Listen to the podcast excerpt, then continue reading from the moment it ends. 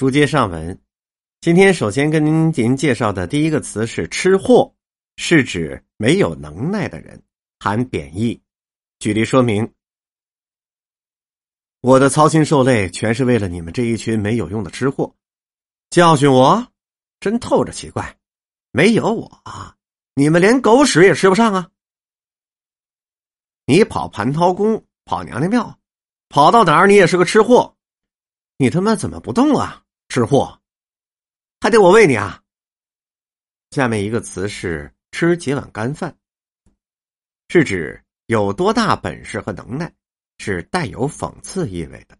举例说明：大白天的就在院跳上了，哎呦，真不嫌害羞，还知道吃几碗干饭吗？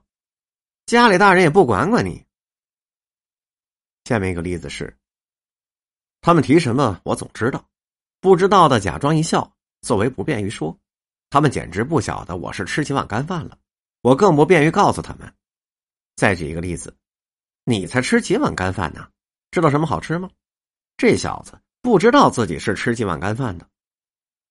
下面一个词是“吃劲儿”，是指负担重、关键时刻。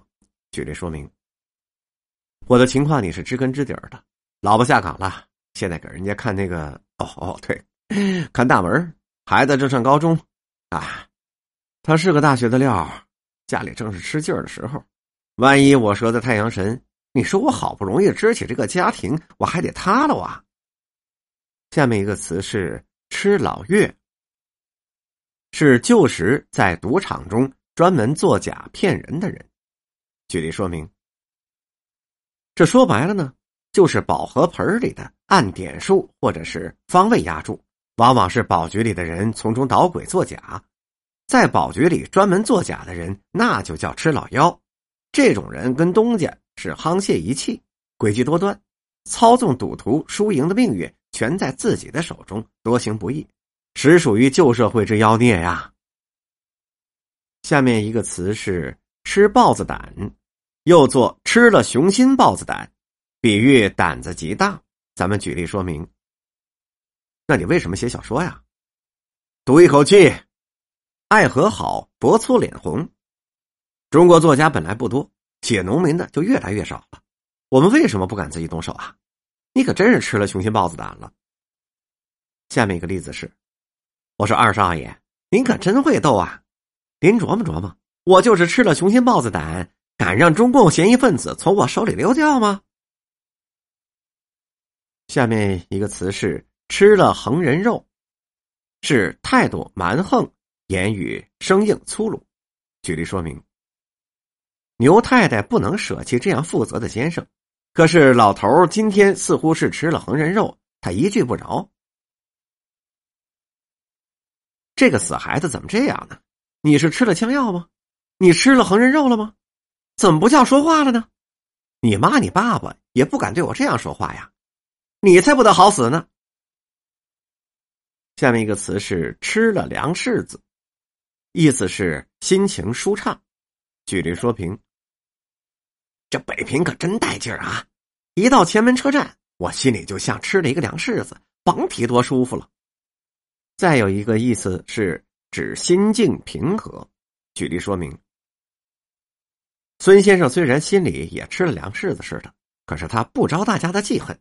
人家孙先生走哪路门子，自己就跟大家声明。不像老李那么骄傲厉害，听人家孙先生说：“哎呦，新市长是乡亲呐，老孙是猪八戒掉在甘蔗缸里，得其所哉，说不定啊，还来个秘书当当呢。”下面一个词是“吃了蜂蜜屎”，蜂蜜屎是细言蜜蜂，蜂蜜形容惬意，兴致高。举例说明：你这会子又撒娇了，听见放鞭炮就像吃了蜂蜜屎似的。今儿又轻狂了。坐在前排的几个傻老爷们儿更是卖力的叫着好，吃了蜂蜜屎一般。再举一例，法国干红，美极啦，妙极啦，真是 OK 顶呱呱。这徐光突然高兴的就唱起来了：“哎哎哎，你吃了蜂蜜屎了？臭美什么呢？”下面一个词是吃了枪药。是言语态度蛮横。咱们举例，哟，不就是随口说一句话吗？怎么像吃了枪药似的？准是头天黑呀，没做什么好梦。再举一例，哦，韩太太想起来了，刚才她只在男的那里头盘算了，没有在他那里打输啊。女的呀，你在他们家吃饭，怎么着啊？不许吃啊！天星像是吃饱了枪药回来的。行行行行行，甭听我的啊！您啊就待着坐着闷着唱您的嬉皮。